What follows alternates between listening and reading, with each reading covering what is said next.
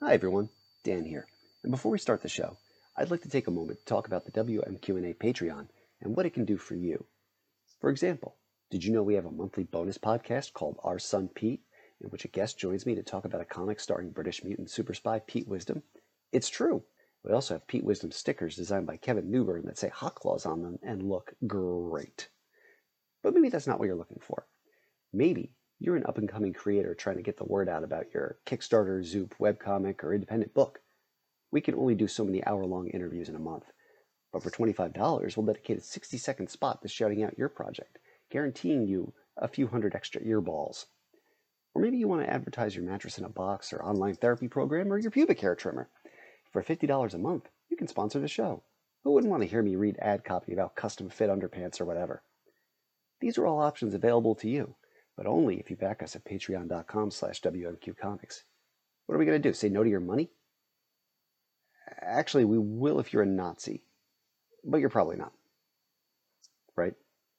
WMQA. Hello and welcome to WMQ&A, the podcast where two best friends talk about comics with the people who make them. I'm Dan Grote.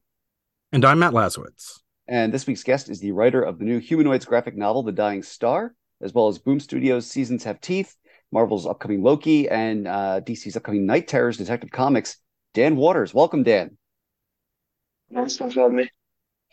So uh, you've got a lot of comics coming out, uh, as we just listed, which means Matt and I have a lot of solicit blurbs to read. So we'll get to it. Uh, let's let's start with the Dying Star, which is your uh, upcoming graphic novel uh, set in the Incal universe with uh, Jon Davis-Hunt and Troy Peteri over at Humanoids. out, I believe, the week this episode drops. Matt, if you would. Things are not going well for Commander Kamen. Luz, the love of his life, is dead. His home for Tortuga destroyed, his crew, ghostly apparitions, and his crocodilian mutation taking over more and more of his body. Commander Kamen is fighting for his life on multiple fronts. Just when it seems like despair may overtake him, a chance encounter with a strange violin connects him with Aurora, a woman living in a future where she is staring down almost certain destruction. With his passions renewed, Kamen hatches a bold plan to find a cure for his mutation and a future with his newfound love. However, Kamen's past is catching up with him, and Aurora's future faces imminent doom from an approaching hostile fleet. Two timelines tick towards tragedy, and only an act of pure love can save them. So, uh, how did this gig come about? Humanoids, Jake Thomas at Humanoids reached out to me. Um, this was a, a, long while ago now. Um, this has been a, a, bit of a labor of love. We've been working on it for a long time. Mm. Um, they just reached out and asked uh, if, if there was anything in the Incal universe I, I liked the idea of getting my teeth into. Um, and, you know, as soon as I saw there was a sort of moody, emo space pirate who'd lost everything, uh, that seemed like the the obvious obvious way to go for me had you read a lot of, of the Incal stuff before taking this assignment? Because th- there is a lot of it, uh, and with some amazing art too. I mean, I'd read the uh, the original. Um, I think, to be honest, that that's all I'd, I'd read at that at that time, um, mm-hmm. and then I, I caught up uh, in the process of sort of researching for for this gig. Um, yeah, I mean, you know, the first is, is is such a classic and such a such a beautiful book. Um, yeah, it's you know I think everyone everyone's at least at least uh, broached that one. Mm-hmm. So, uh, what do what do people need to know about this world and, and the Incal and all that going into the Dying Star? Much, hopefully, if we've done our jobs right. Um, you always want everything to connect, but you don't want it to be entirely dependent on um, having read, you know, a whole load of lore or a whole load of other other people's work. So I, I guess all you really need to know is is that this is a space pirate who, who used to be a big deal and has now lost everything um, and is uh, not very happy about it. Uh, hopefully, that's that's you know uh, that gives us enough to just jump straight from there and uh, and tell a good story.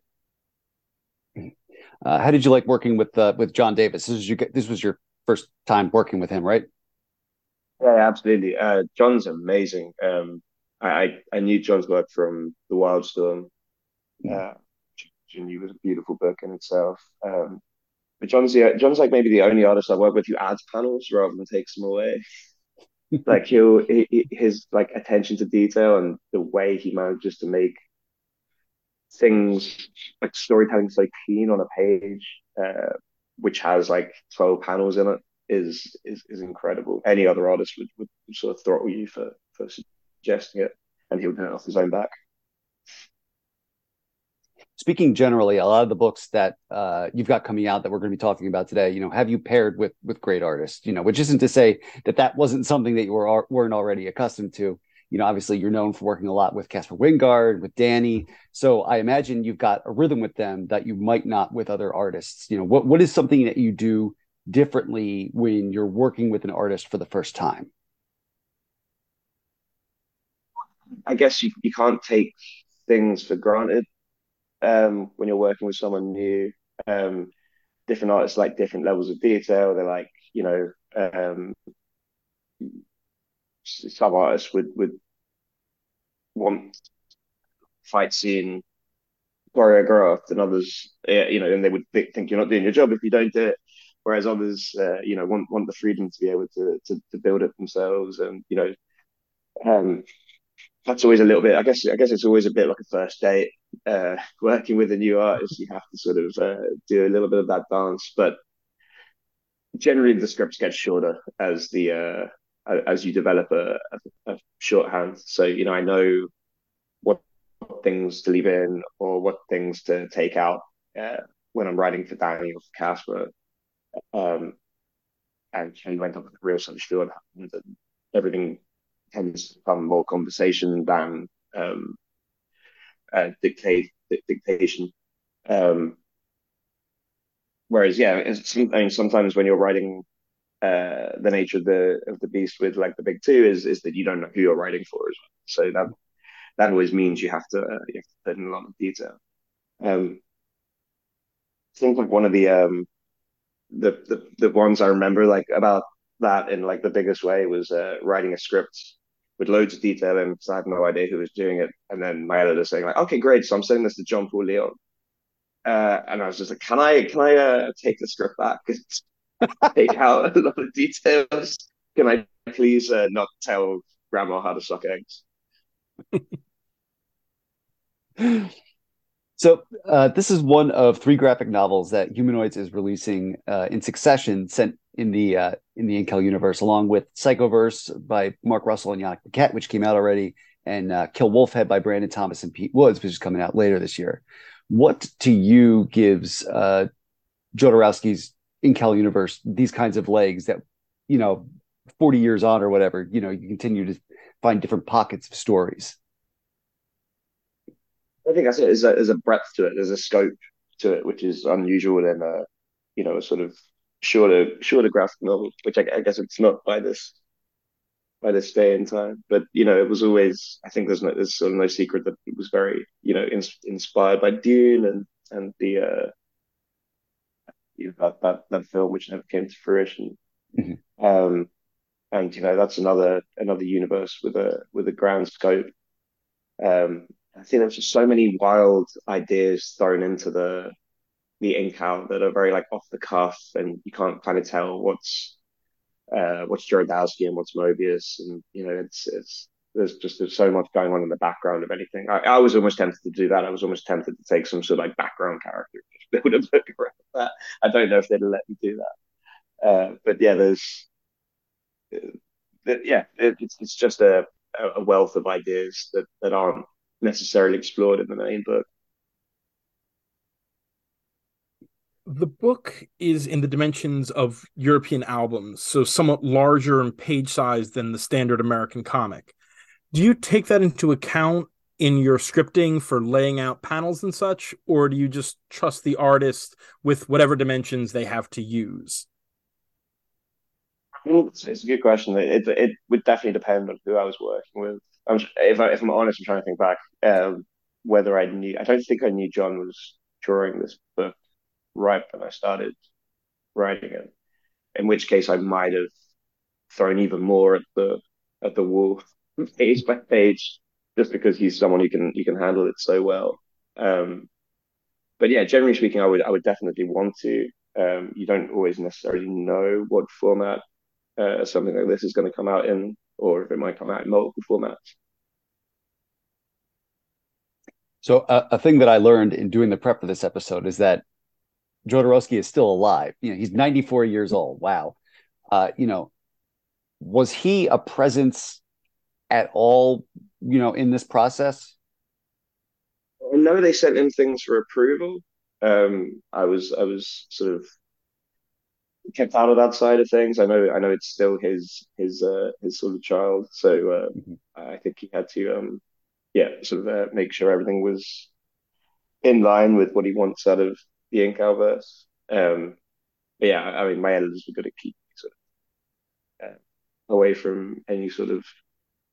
I, I, was definitely not told no at any point. well, that that's good to hear. Uh, yeah, I, I wasn't sure at, at, that age, sort of like what level of like Stan Lee he is like for uh, his little world. I thought the idea of the order that Aurora is a member of, letting books and knowledge at the end of things just molder to their sort of natural end and not reading them and not touching them was just this fascinating little bit of apocalyptic cultish lore. Can you speak to that a little? I just thought it was just such a cool idea. Oh, yeah, it's very, very like I can remember I can kind of pinpoint when I started writing uh, this book because it was around the same time I started doing Coffin Bound uh, with Danny, oh, wow. which was another book about uh, entropy, I think, in a, in a very big way. So I was reading a lot of uh, nihilist philosophy and like pessimist philosophy, and I think that's a lot of what ended up in uh, in both of these books. Um, there, there almost probably is a bit of a strange. They, you know, they wouldn't seem like obvious, sort of obvious pairing. One being a create our own thing, and one being, uh, you know, a, owned by someone else. But I think they probably have explored similar topics, but, but come to very different conclusions. So, kind of trying to explore the idea of of you know how we go through life knowing that at the end everything is uh, the rotten the worm, as the uh, the cult put it in the in the book. Wow. So, so, so we're talking like 2017, 2018 for that, right? Then. Mm-hmm. Yeah. Wow. Okay. Wow, that does go back a ways. Now, is that something like you were working on sort of consistently all that time? You know, was it were there periods where it was like sort of it took a back burner because you know DC wanted you to write X book or or or, or you know whatever it was? Um, I think Jon was working on other projects as well at the okay. time, so so it's been this kind of like consistent thing of, of we've been just sort of like steadily working on. Um, you know, I don't think there was any like rush. Um, so we sort of were able to like take our time and and go back and forth, and, you know, make changes and things, which is always very nice. Mm-hmm. Not always the uh, the the possibility with the monthly monthly comics. Sure, of course, absolutely. Uh, speaking of a monthly comic, so the next book we have on the docket here is uh, Seasons Have Teeth from uh, Boom Studios with artist Sebastian Cabrol, colorist Dan Jackson, and letterer Nate Piekos. Issue one is out now. Issue two is out May 17th uh, as of this recording. Uh, Matt, why don't you refresh folks' memory of issue one? In a drab, colorless world, the seasons bring change and also destruction. Andrew, a retired conflict photographer, lives a life steeped in regret after an unthinkable tragedy. But everything shifts when the seasons arrive, each one a personified, godlike creature. As he risks everything to track down spring, summer, autumn, fall, and winter, Will capturing the perfect picture of each be enough to find redemption and ultimately bring color back to his world? So we'll we'll start at the beginning here. What is what is the origin of this project? You know, how how long ago did you first conceive this one? In a very different way. I've had it for a very long time. It was almost, to be honest, it was almost um, evolved out of a character that I wanted to put into Lucifer and never found space for. Um, the sort of sonification of of winter. Um, yeah, it sort of turned into a very, very different beast. The original idea was far more sort of like Sandman-y, uh, and it evolved into this sort of monster thing once I started discussing it with Boom, uh, which which made a lot more sense for the actual um, story we're telling here. Um, so yeah, it, it, the idea goes back a long way. It's a story I've wanted to tell for a long time, and I've also been uh, Eric Harburn and Boom and I have been trying to work together for quite a long time as well. So it's been a it was a case of matching up the right uh, the right book to the right publisher. Um, so we we finally got that. Had had you intended this to be a boom pitch, or was this you know that's where it ended up landing? I mean, I think I think by the time I actually yes, uh, by the time I had to put, put uh, pen to paper and, and and put it together as a pitch, it was when uh, Boom and I were trying to find something to work on together. We had that was another one that almost almost went, but uh, I think it was similar to something else that was coming out at the time. Uh, so yeah, I definitely I wrote it up for Boom. I would I would say that. And uh, did they pair you up with with Sebastian, or or had you uh, brought him in? Yeah, they they uh, they found Sebastian. They came to me a list of very very good and Sebastian was just new with the right fit for this, and he has um, a real scope of sort of styles he can he can sort of pick up and drop. Um, and I knew that this book was something we wanted to feel extremely different issue by issue. Mm. Uh, he was the obvious pick once we once we uh, started circling his work. Yeah, that that's definitely something I wanted to kind of home in on here because when we talk about a story with seasons, we talk about a story with you know shifting colors, designs, moods, looks, and feels. You know, how how did you and and the art team kind of click into place on that?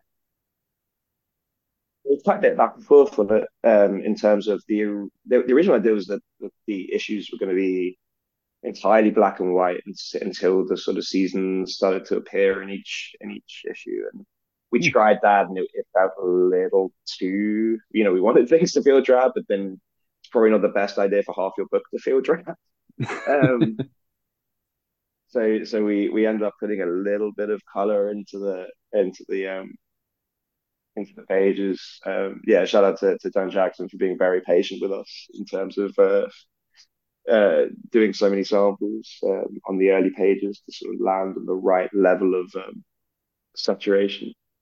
Um, but yeah, I mean the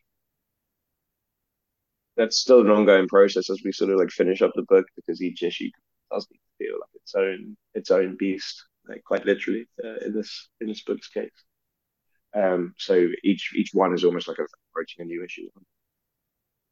Yeah, no, and that's something I definitely appreciate about it. There's sort of like a, you know, the book starts out very gray and sepia, but at the same time, when the color is introduced, you know, it, it's that's when you realize, oh shit, you know, whatever's about to go down is about to go down, and you start seeing the vines creep in, and even like the most what I, what I will call the most menacing dandelion that I have ever seen. uh, yeah. yeah, well, I'm great. I'm glad that works. Um, yeah, that, that's definitely the sort of uh, feeling we wanted to invoke, and the idea of you know these different points in life where where you know sort of when you you hit certain ages and things just seem to become so important and so sort of like visceral and loud and colorful. Um, that's that's that's what I wanted to capture with this book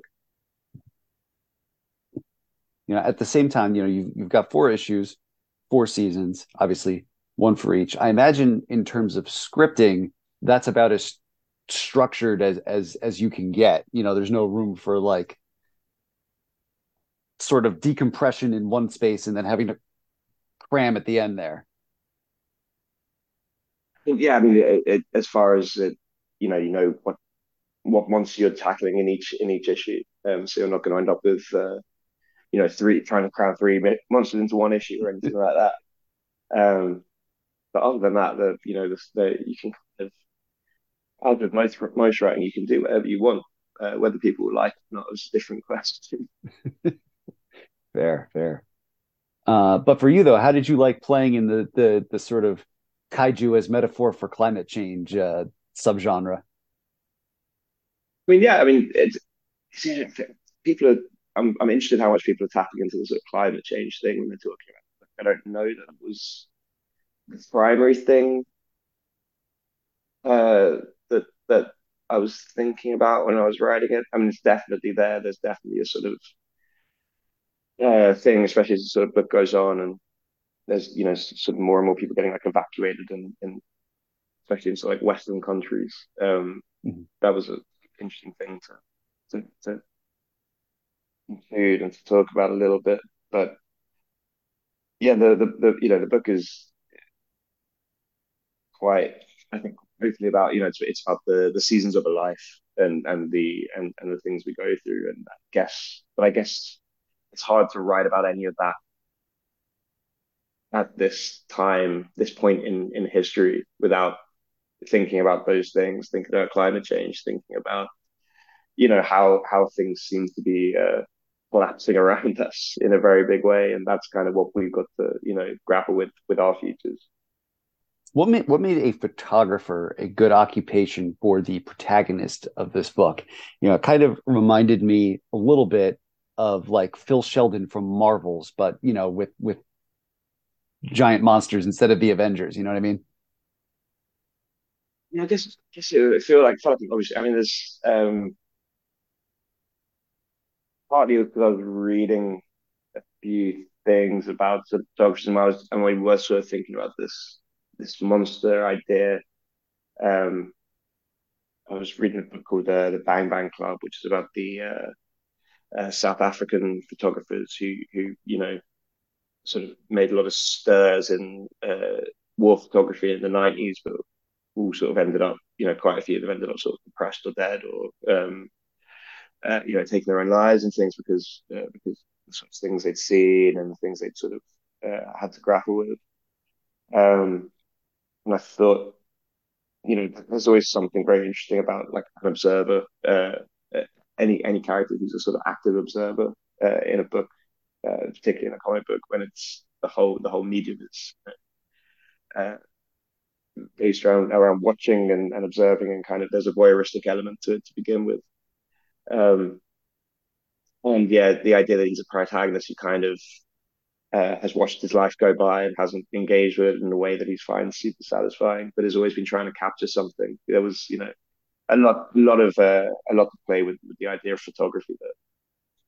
Is that is that a hobby you've ever explored yourself? Massively. I don't think I've, I've gone much further than like one snap. All right.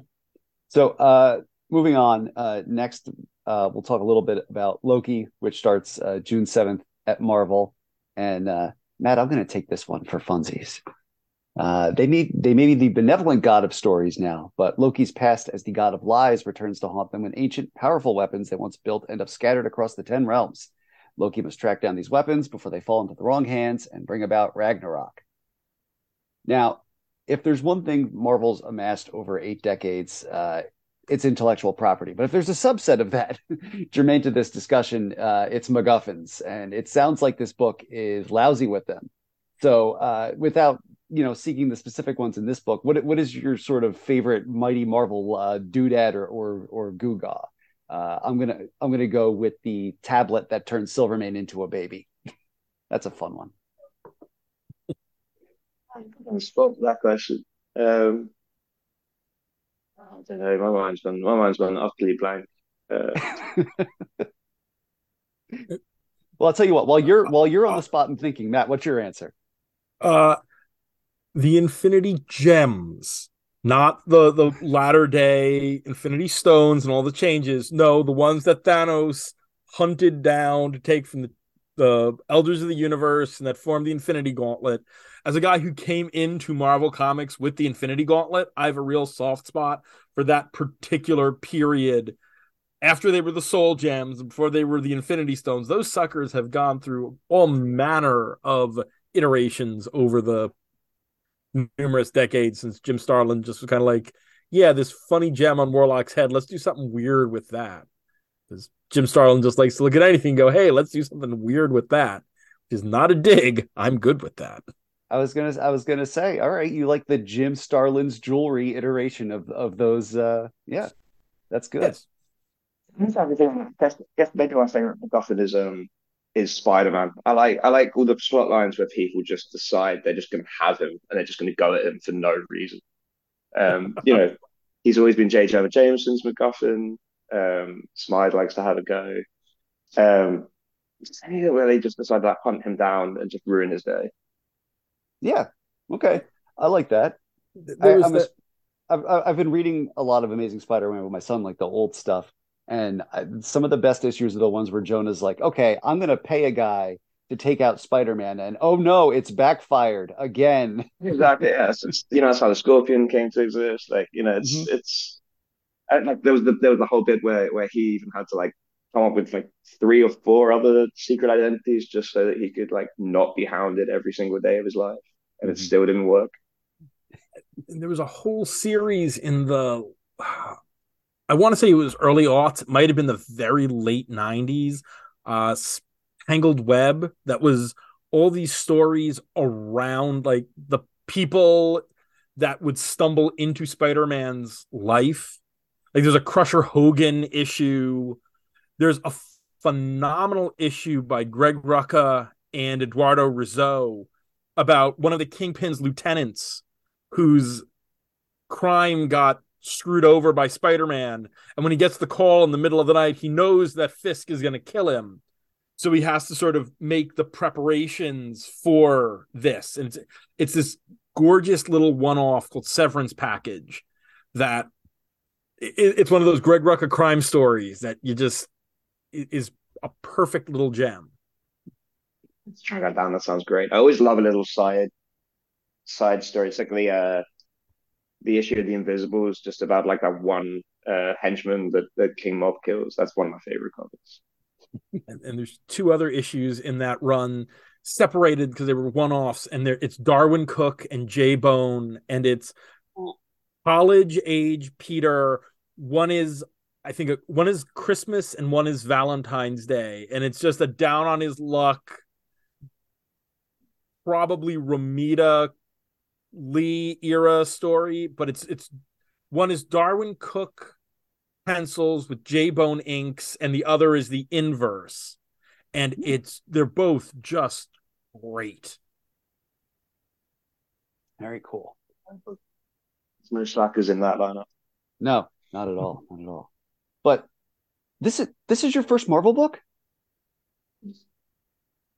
I, I I I swear, you know, I feel like how long you've been kicking around DC and like where I've seen, you know, Rom and Alex. that long, not pop that up long, too. not that long, not that long. I'm like, I must have Mandela affected you writing something. There was some some solicit recently it called me DC veteran Dan Watters, and I crumbled into dust immediately when I saw it. But but but we're absolutely sure you don't have like a three issue prestige Venom adjacent character miniseries What? somewhere. No, no, no. No, I think I didn't. I didn't do. I think I did my first superhero book in like 2018, like first superhero comic at all. So it's you know, five years. I've been sort of uh, doing doing bits and pieces at DC. you know you're you're you're working with uh, with Germán Peralta on this one again another great artist might be one of my favorite artists the last like five years or so what is what's a non-spoilery thing that he did to surprise you in uh crafting this series It's it's been a real like you know it's it's, it's always like sort of very easy to say and it always sounds a little bit trite and, and rote, but it has been like an absolute dream working with Germán. Like there are certain creators that you just kind of click with and and immediately it it just sort of works. Mhm. and and I really felt that on this. His his like storytelling is incredible, um, and just the amount of character he'll put into every little background figure. You know, like I'll, I'll feel bad because I'm like, you know, I've, I've like named characters like Troll Two, and then they've got like all of this character, all of this sort of you know like life when they when they when they appear on the page.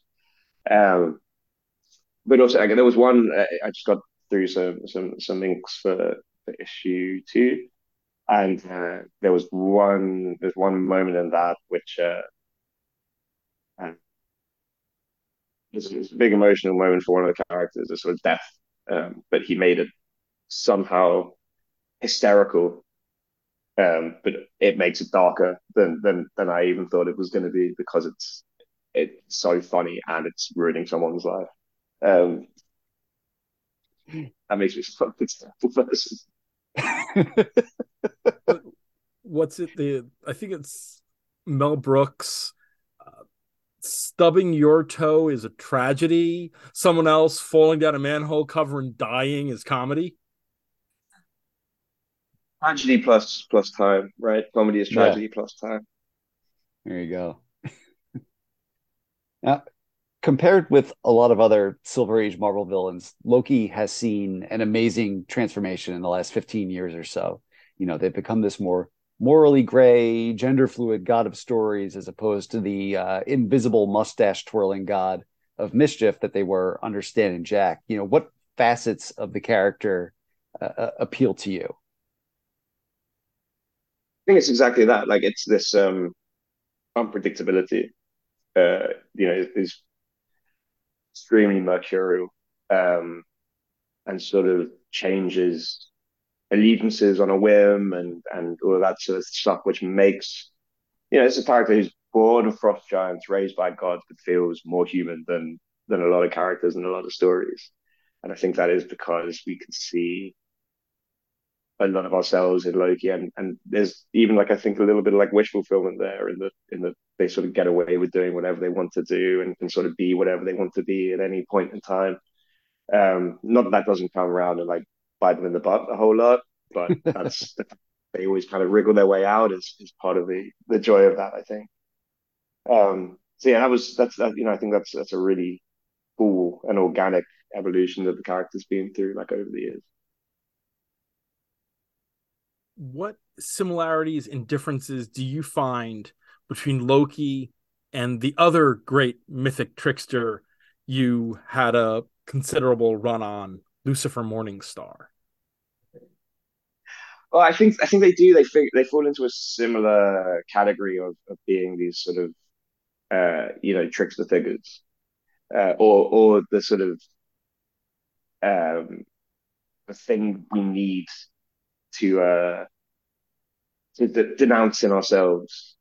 Uh, and I think that's that's a lot of fun, and that's something that, that I'm definitely interested in exploring in general. You know, they're they're both kind of not that they haven't done the terrible things that that they're um, they're accused of doing, but they're also a little bit the sacrificial goat that lets us feel better about ourselves because it's not our fault; it's Lucifer's fault or it's Loki's fault. Whereas like writing them, it does feel a little bit like writing Lucifer's like sulky younger sibling, uh, which is a lot of fun. So a little further down, and so a little more vague. Uh, you'll be writing the Detective Comics tie in to the upcoming DC event Knight Terrors. Mm-hmm. Uh, I am taking the solicitation and copy on this one because it's a bat book and that's my thing. Jim Gordon stumbles upon a sacred ritual held by three disciples chanting around an enchanted clock and one of them is wearing the robotic bat suit that he donned many years ago as Batman. Except this metal suit seems to have soldered directly into the flesh of the wearer. What do these creatures want with Gotham? And why are they targeting Jim's daughter Babs, too? This has to be a dream, right? Or perhaps it's a nightmare. But if you die in it, you can die in real life as well. So this is sort of taking Detective Comics' place for a couple issues. Um, and it's a story, obviously, from that solicitation copy about Jim Gordon, who is in a really interesting place right now. He's no longer Commissioner Gordon, he's PI Gordon. He's gone through this whole period hunting the Joker. He's now in the middle of V's Gotham Nocturne, working with this mysterious character sorrow. What do you have a particular affection for jim?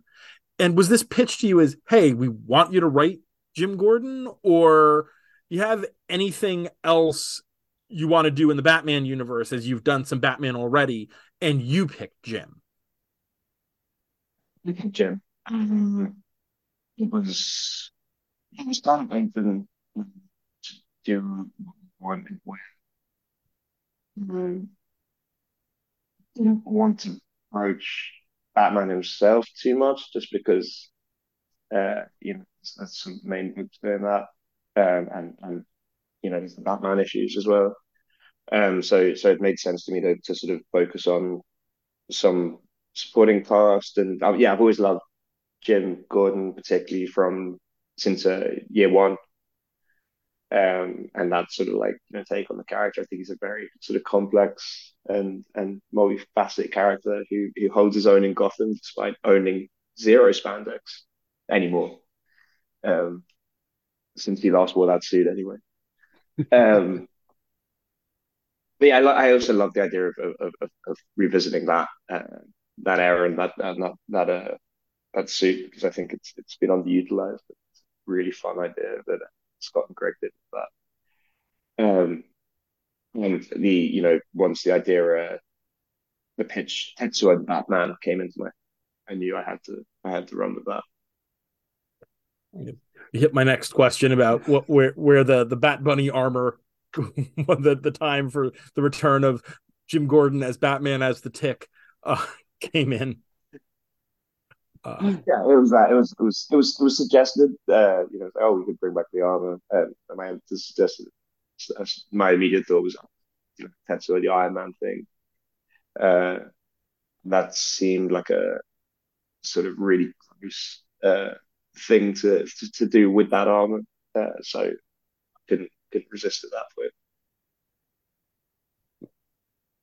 We haven't seen a lot of of you know the art obviously because this is a book that is not coming out until the summer but you know what we've seen from Riccardo Federici uh who eh, man you know I I, I did enjoy seeing his Outrageous. stuff with oh my god with Philip Kennedy Johnson the whole like Superman Warworld world arc just going full like John Carter of Mars with it and now we've got this sort of like twisted gnarled demonic take on on the Gordon uh bat armor like what was it like seeing that stuff for the first time in your inbox?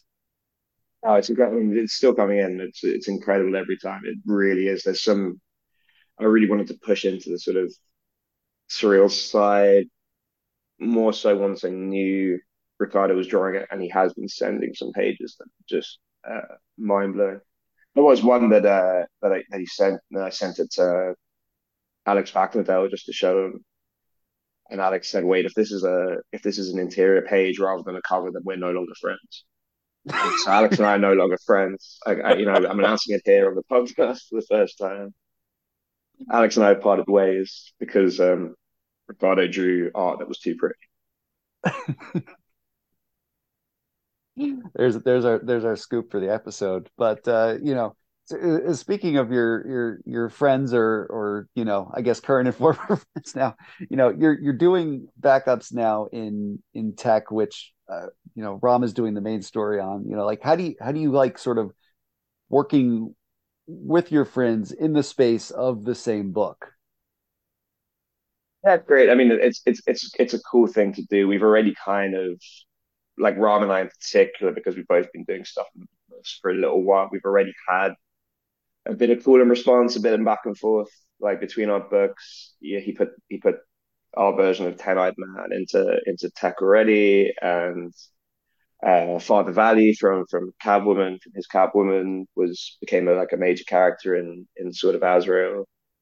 Um, so we we yeah we kind of already were talking. We were you know we already sort of knew we we wanted to explore similar things in that space. So once that uh, position on on the backups of 'Tec came up, then uh, that was it seemed a really cool way to keep doing that. So you you just mentioned those two particular mini series, but you did two of the more delightfully unusual Batman related miniseries of the past few years. Uh, Arkham City Order of the World, that is this Arkham villains in a mythic Gotham that use Azrael and then spinning forward into sort of Azrael, incorporating not just the traditional Order of Saint Dumas mythology that is part of Azrael, but bringing in the new gods and vengeance, the new generation Bane, which is a more minor and side note to this general question. There, Batman is a character that can be taken in so many different directions, as can his world. You can get year one, which is so gritty and earthly and grounded. And then you can get the macabre horror Gotham, which seems to be the Gotham you've been playing with. What is it about Batman and horror that works for you? I think it's it's intrinsically there. Like you know, Batman was always the gothic version of the superhero. He's like the you know he's the the platonic form of that idea. Um, I, I I do think you know to speak to the sort of like wider thing. I think I think Gotham is basically a magic city where anything can happen, um, which is why you can do a book like Arkham City, which doesn't have Batman in it at all. Um, it still feels like part of that world. Um, it's a you know it's a city full of demons and uh, mad scientists and normal people just trying to get by. Um, and you know all of those things sort of like coexisting on top of each other. Um, so you can you can literally tell any sort of city story in in um in Gotham. And the fact that my versions end up to be end up being or perceived as at least like uh, sort of the more horror end of it, uh, it might just speak to how I find living in the city. but um, you know, I was I think I think it's more than more than wanting it to be a place of like horror. I, I like I I these days I think Gotham is this sort of let's think of it as this sort of like very desperate place. Um, you know, where, where people have been sort of very failed by like the infrastructure and very failed by the sort of um, you know the authorities. Hence, why you would you know so, someone decided to start dressing up as a bat and beating people up. Um, so I think that's that's always what I want to tap into. Sort of very this this is a place where people live despite the Joker slaughtering, you know, half your neighbors uh, every other weekend, uh, and you probably don't live there unless you have. You're probably playing pretty good averages if you're only getting half your neighbors. every other weekend. Yeah. yeah, there you go. Hey, oh man. Okay, so oh, I I, I want to see. There's got to be like in universe there has to be some sort of reporting mechanism for like the GCPD. Like you know how police departments have to report on like you know use of force complaints or you know arrests, calls for service. You know a version of that where it's like here is the Joker murder rate per one thousand residents. Here's the Riddler rate. you know for each of the uh the A tier villains. I mean, you know, they've had a hand of the last few decades. Those are numbers I'd like to see. But uh, you know, speaking specifically to to your work, Dan, uh, you have made it so that a I have heard of the Ten Eyed Man, and b I want nothing but good things for him, even though he's creepy and you know still a murderer. well, yeah, he doesn't think of himself that way. Um, no. You know, he's not he's not trying. He's not out to get anyone. Um, yeah, I, I yeah, taking on Eyed Man like and, and sort of making him I kind of wanted to make him kind of the spirit of Arkham because you know everyone else seems to seems to break out and you know murder your neighbors every other weekend and and Ten Eyed Man well Ten Eyed Man's just stuck in there he's the only one who doesn't seem to break out very so he must have just been in there for decades so I like the idea that he sort of slowly mutated into this personification of it absolutely but you know this is this is a lot of stuff you know you're you're a busy guy. How how do you kind of schedule out all these projects? Now, are you you know are you working on like multiple books simultaneously in a given day, or you know do you kind of overstructure and you have sort of dedicated space and time broken out for each? I really wish it was structured. Um, I have I have uh, my deadlines written down in my in my notebook, and then things get done uh, as as they need to, pretty much. Um, yeah, it's, it's, it's good to be. I try not to put to work on multiple projects on on the same day. But you know, that said, I'm to have to today um, get things to get things done. Um, I'd, I'd, I'd rather you know finish finish a thing, finish an issue at least, and move on to the next one. But it's not always possible. Uh, that said, it, it's it's it's always very nice to be working on multiple things at once. So it's nice being able to sort of take a couple of weeks off once you finish the issue and then come back to that with fresh eyes and write the next part of that story. That's something I very much like about this this job and the structure of comics. So, uh, one book I wanted to ask about uh, as we're, you know, before we wrap up here. Now, Previews has on sale dates for uh, two more issues of your Vault book, The Picture of Everything Else. You know, are are those any chance those are are you know reliable? Where you know where you kind of at with that one? And Kishore's still drawing it. He's back to drawing it. Um, the hold up there has been has been mainly on that end in terms of uh, there was some some sort of like rough personal stuff he went through, particularly with uh, during the pandemic. Um, yeah. And so it's been kind of hard for us to, to to get that rolling again. He is drawing it right now, so uh, hopefully those are accurate, and hopefully we can we can wrap this story up um, as as was intended to be. That's great. Um, any uh, conventions or signings coming up to, to celebrate all these releases? No, I don't. I think the next convention I might be at is probably New York Comic Con, which is uh, quite a way out. But I've got a lot of uh, did a lot of traveling this year, so uh, for, for, for non-work reasons. So uh, yeah, it's kind of hard to say like where I'm going to be at any given point. Gotcha. Um, any other projects on the horizon that you can talk about that uh, we might have missed? Uh, no. Cool. no, I can talk about. Um, I guess the, the one thing that I'm I'm very excited about that that I hope people are sort of like will, will look out for is uh, create our own project that I'm working on with uh, Sumit Kumar, but also with uh, Ram V uh, Lawrence Campbell, uh, with the Bidikar and Tom Muller. Um, so that's that's an interesting thing that Ram and I have had on the back burner for a long time and is finally pretty much ready to to, to announce. So this so uh, it's something that hopefully people haven't seen before. It's not just it's not just a co-written project. It's something else. Um, so yeah, uh, that that's what I'm very excited about you know, one one thing I, I will say, I'm looking, you know, I'm looking forward to that. You know, I've enjoyed Sumit's work with Ram on stuff. Obviously, you know, I, I kind of like when the different artists that that you and the White Noise guys have been associated with kind of end up trading off. Like I liked seeing Alex work with Caspar on uh, All Against All. That was great. You know, it's it's it, it, it shakes things up. Yeah.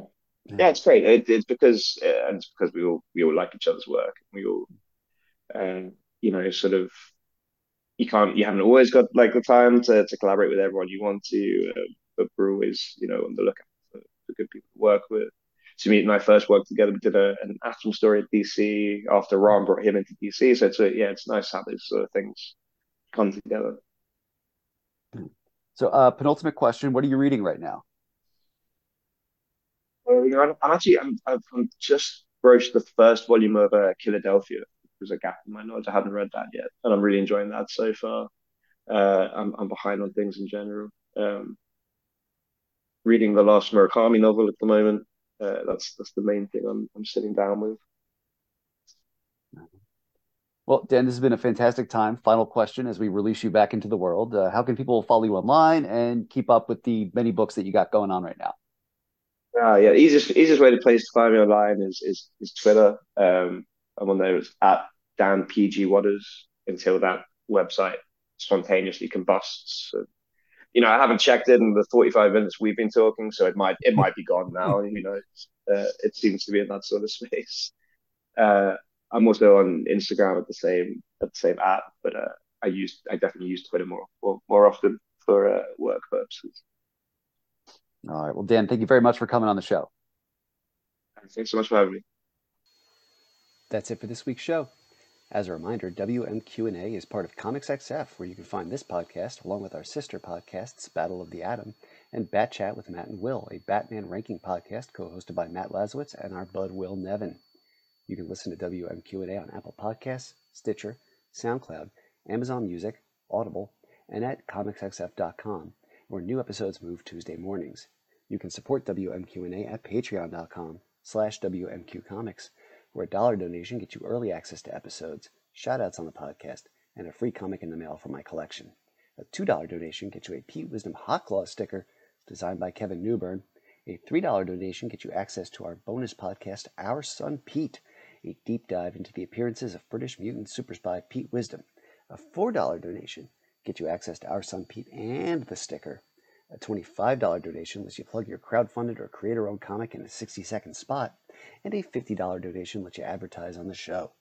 Big thanks to our patrons Charlie Davis, Robert Secundus, Liz Large, and Will Nevin from Comics XF, Carla Pacheco, Mike Sagawa, and Asimov Fangirl, aka the Loyalist Content Consumer. You can follow WMQ&A on Twitter at WMQ Comics, me at Daniel P. Grote, Matt Lazorwitz at MattLaz1013, and Comics XF at Comics XF, assuming Twitter still works. And until next week, remember, somewhere out there, there's a Batman comic where all the characters simply cannot stop saying the word boner. WMQA.